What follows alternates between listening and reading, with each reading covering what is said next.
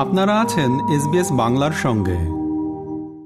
Australian লেখক, গবেষক ও অনুবাদক ডক্টর জন হুড বাংলা সাহিত্য ও সংস্কৃতি নিয়ে প্রায় ছয় দশক ধরে লেখালেখি করছেন। একুশে ফেব্রুয়ারি তথা ভাষা আন্দোলনের ইতিহাস নিয়েও তার গভীর পর্যবেক্ষণ আছে। আর সেটাই তিনি ব্যাখ্যা করেছেন এসবিএস বাংলার সাথে আজকে সাক্ষাৎকারে। শ্রোতা বন্ধুরা, সাক্ষাৎকারটি ইংরেজিতে ধারণ করা হয়েছে।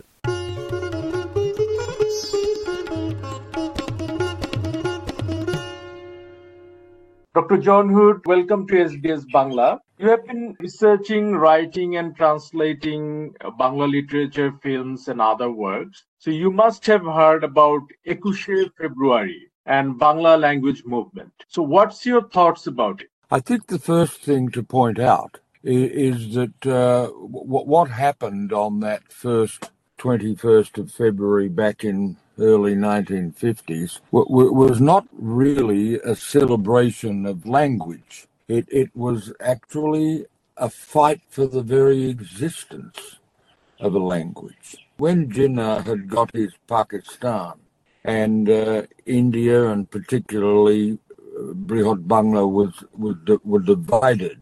The whole idea was that this is going to be a paradise for Muslims. You know, the, the fact of the matter was that more Muslims elected to remain in India than to go to Pakistan. And what the situation was in East Pakistan might have been very different had it not been for the importation into East Bengal of so many Uttar Pradeshi and Bihari Muslims after yeah. 1946. But extraordinarily, quite truthfully, that the Bengalis are Bengali first and they're Muslim second. And this is the reason why the Bengali Muslims and the West Bengali Hindus always could maintain very, very well a common culture. Yeah. And it was a common culture through a common language. Now, yeah. When in the early 1950s, soon after the formation of the state of Pakistan, Jinnah announced that despite the fact that the Bengalis were the majority, in the majority of the population of Pakistan, the government would be centered in West Pakistan and that the official language of the country would not be the language of the majority of the people, but a language which Jinnah himself didn't know Urdu. Now, this meant that hmm. anyone in East Bengal who aspired to a, a, job in government service, in education, in the universities, was just at a dead end unless he or she knew Urdu. You couldn't have a profession in your own language. I mean, this was iniquitous, really. So, so this is this is really what the what that first 21st of February was all about. It was it was not just a matter of defending and fighting for the existence of the Bengali language as the official language of the new country, it, yeah. but it was also, perhaps advertently, perhaps inadvertently, movement asserting the nationality, the genuine nationality of the Bengalis themselves. So language and nationalism are really very, very much hand in glove. I don't think you would find in many countries of the world a similar passion for mother tongue than you will find in Bengal, both East Bengal particularly, or Bangladesh particularly, but also in West Bengal. I mean, we in Australia don't uh, don't celebrate the fact that we speak English. We take it for granted because that mm-hmm. privilege, that right to speak one's mother tongue has never been challenged, yeah. was challenged by by the very country, by the very new country that mm. East Bengal found itself belonging to back in the early 1950s. So, so you've got you, you you've got a very very strong political dimension to what might seem purely and simply a cultural dimension, but in Bengal all these things come together. what is the significance of this day in terms of history of Bangladesh or uh, Bangla speaking people? That's a nice question. it's extremely important for, for a number of reasons, but but one is simply this: when we when we celebrate anything that covers a period of time or covers a series of events or or, or in, in some way or another is broad and comprehensive, uh, we, we, we need to we need to get a pinpoint on it we need a we need a point where it, it all it all comes together, at least symbolically. Now, this twenty first of February was a day. Actually, it was a day that was that that was uh, um, drenched in emotions. The police fired on, on, on a crowd of young people protesting. Not they weren't protesting treason. They weren't protesting some kind of uh, antipathy to the state. They were just simply saying no hang on. We speak a different language. We were born with this language. We are the majority. We're entitled to be heard in that language. And the yeah. police shot them you know the emotion that comes from the killing of anybody is always intense and always passionate, and that was given. Uh, that that movement was given that intensity of passion by the police, but by the lack of restraint by the uh, by the government uh, officers. Now that was the first thing. Pinpointing the day.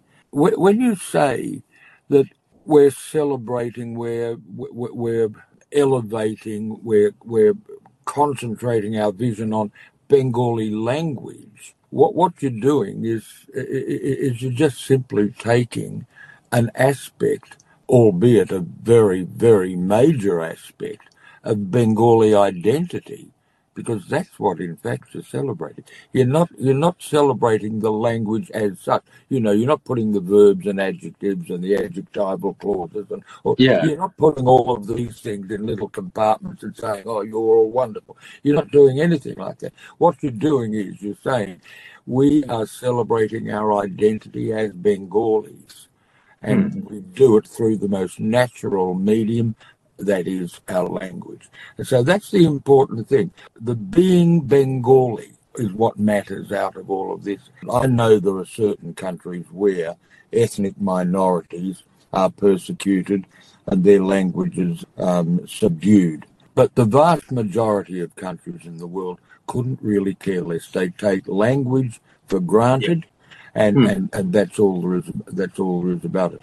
Now, threaten their language, threaten threaten monolingual people, for example, with, well, you can't have a job in government service unless you speak Lithuanian, what do they do? They've got two options. One is they accept the rule and become unemployed and impoverished or whatever, or they fight.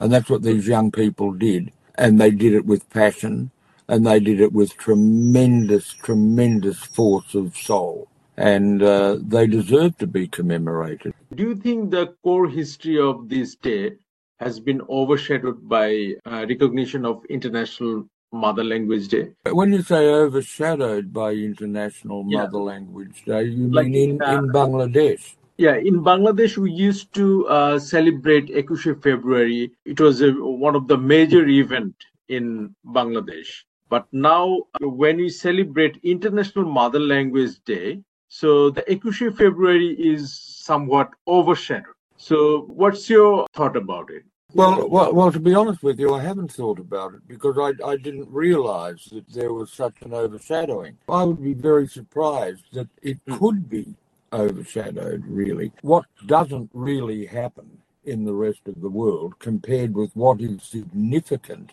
in the history of Bangladesh. But you see, what, what I think is important to bear in mind here is that that first 21st of February was really not just the first Ekushe February, it was the first major step in the hmm. liberation struggle of what eventually became Bangladesh. And so this nation that came into being on December the 16th, 1971, emerged out of an egg perhaps that was laid back in 19, early 1950s. And that, that's a significant thing because the language martyrs led on to, they gave rise to, I mean, there's a very, there's a very strong link between the language martyrs and 20 odd years later the Mukti Bahini. Mukti Bahini had exactly the same passion that the, that the language martyrs had. And I think this is something that will always be in the hearts of Bangladeshi people uh, as long as they uh, have even some inkling of, of, their history. I mean, this is what Bangladesh is made out of.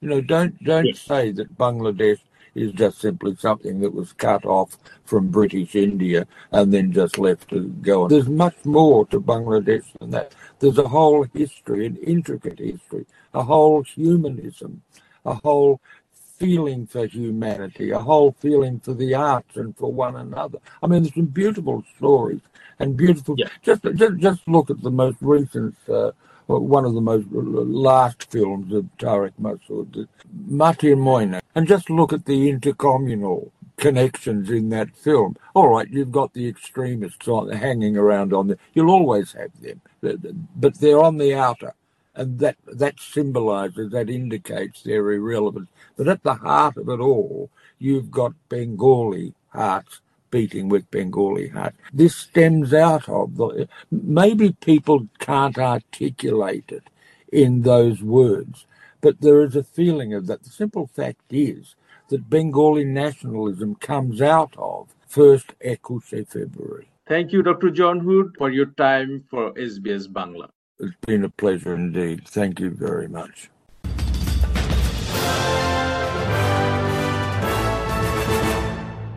শুনছিলেন doctor John হুডের সাক্ষাৎকারটি সাথে ছিলাম আমি শাহান আলম আমাদেরকে like দিন share করুন আপনার মতামত দিন ফেসবুকে ফলো করুন এস বাংলা